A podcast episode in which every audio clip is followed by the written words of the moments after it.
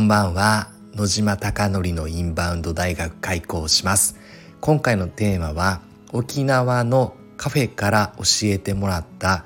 私が想像できない集客の仕方というテーマで話をします。池袋にある焼肉屋の焼肉マフィアは YouTube 講演家の鴨頭義人さんが経営をしております。そこで月賞2000万円の売り上げに回復するために海外のお客様を呼び込もうということで昨年からインバウンドの戦略チームが立ち上がりました。SNS の取り組みインフルエンサーマーケティングホテル営業 Google の口コミの獲得トリップアドバイザーの口コミの獲得など行っております。うまくいくことうまくいかないことがたくさんあるのでこのスタンド FM を通してリアルな声を届けていきたいなと思っております。では早速本題です。今日はですね朝から沖縄に入りまして昼過ぎぐらいにアメリカンビレッジっていうちょうど沖縄本土の真ん中らへんかなぐらいのところに到着してホテルにチェックインをしてその後カフェに行きました。で行ったカフェが7階にあってめちゃくちゃ見晴らしがいい素敵なカフェででそのお店がですねひっきりなしに海外の方々が入ってきてなんだこのお店みたいなめちゃくちゃインバウンド集客取り組んでるんではないかなって思いました。カフェの名前がカフェサンフランシスコというお店でで海外の方々ばっかりなんでも気になって気になってしょうがなくてずっと,、うんと、お店を観察しておりました。で働いてる方がちょっと手が空いた瞬間があったので質問させてくださいこういうものですみたいな説明をして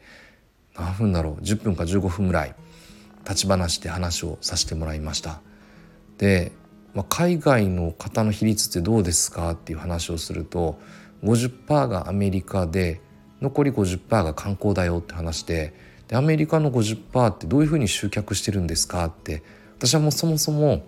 あのインバウンドだって決めつけてたので質問したんですがあの地元の人だっていうアメリカンビレッジのこの周辺はアメリカの方々がたくさん住んでいるそうで50%のアメリカというのはここに住んでる50%のアメリカ人だったっていう話です。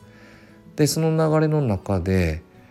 まあ、メニュー構成見るとどういうふうなメニューの決め方してるのかとかどんな採用してるのかみたいな話を聞いたのですがメニューはやはり50%が今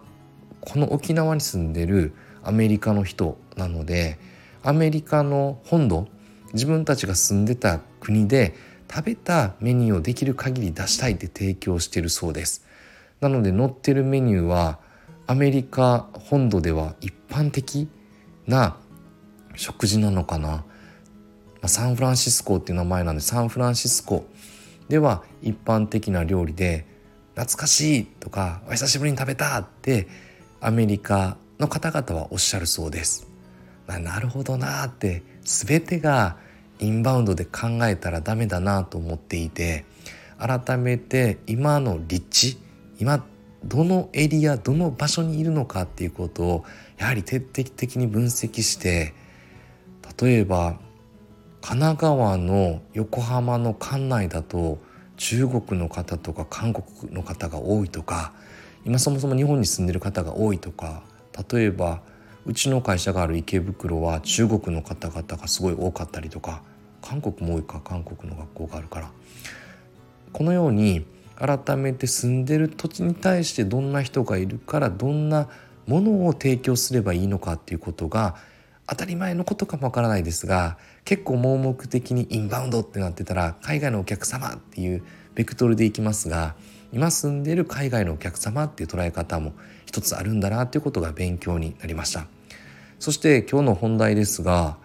どんなことを他にやってるんですか？でお店のメニューにもインスタグラムがあったのでインスタグラムが5,000人ぐらいかなフォロワーが。5,000、まあ、6,000人近く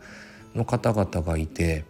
で1万回とか回ってる動画があったりとかほとんどがま1,000回から2,000回多くても3,000回ぐらいのものが多いので広告売ってるんですかインスタグラムでって話をしたんですがいや売ってないよみたいな話でまあどんなことしてるんですかみたいな話を聞いた時に Facebook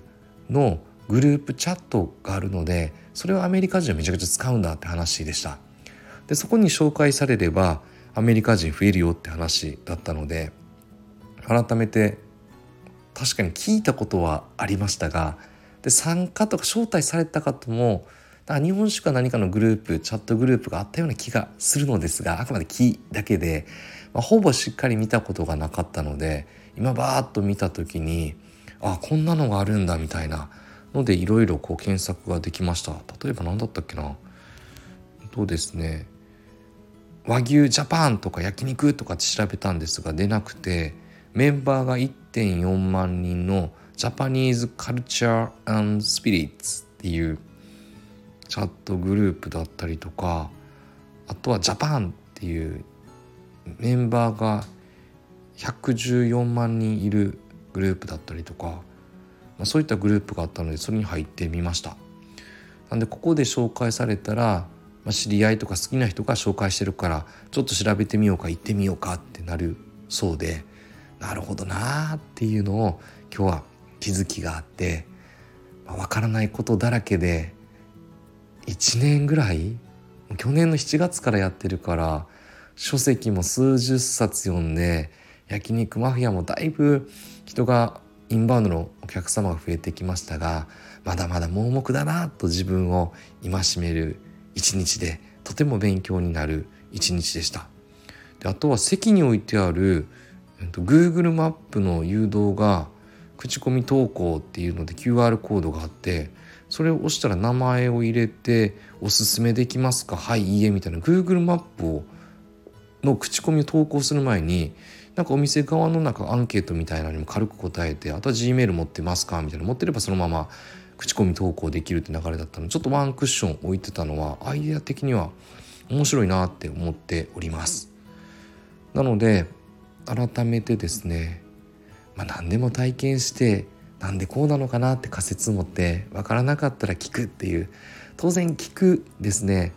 相手のレベルもあるのでどれぐらい数字を知ってるのかとかどこまで営業戦略戦術を知ってるのかっていうのも当然あると思いますが聞くことで学ぶことは多いなと感じました。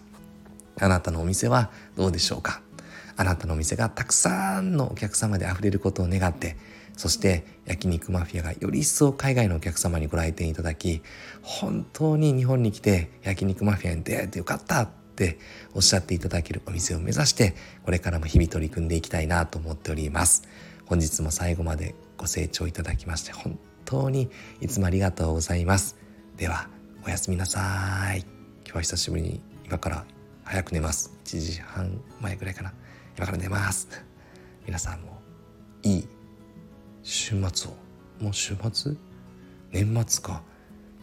年末ですね。週末を年末を。では。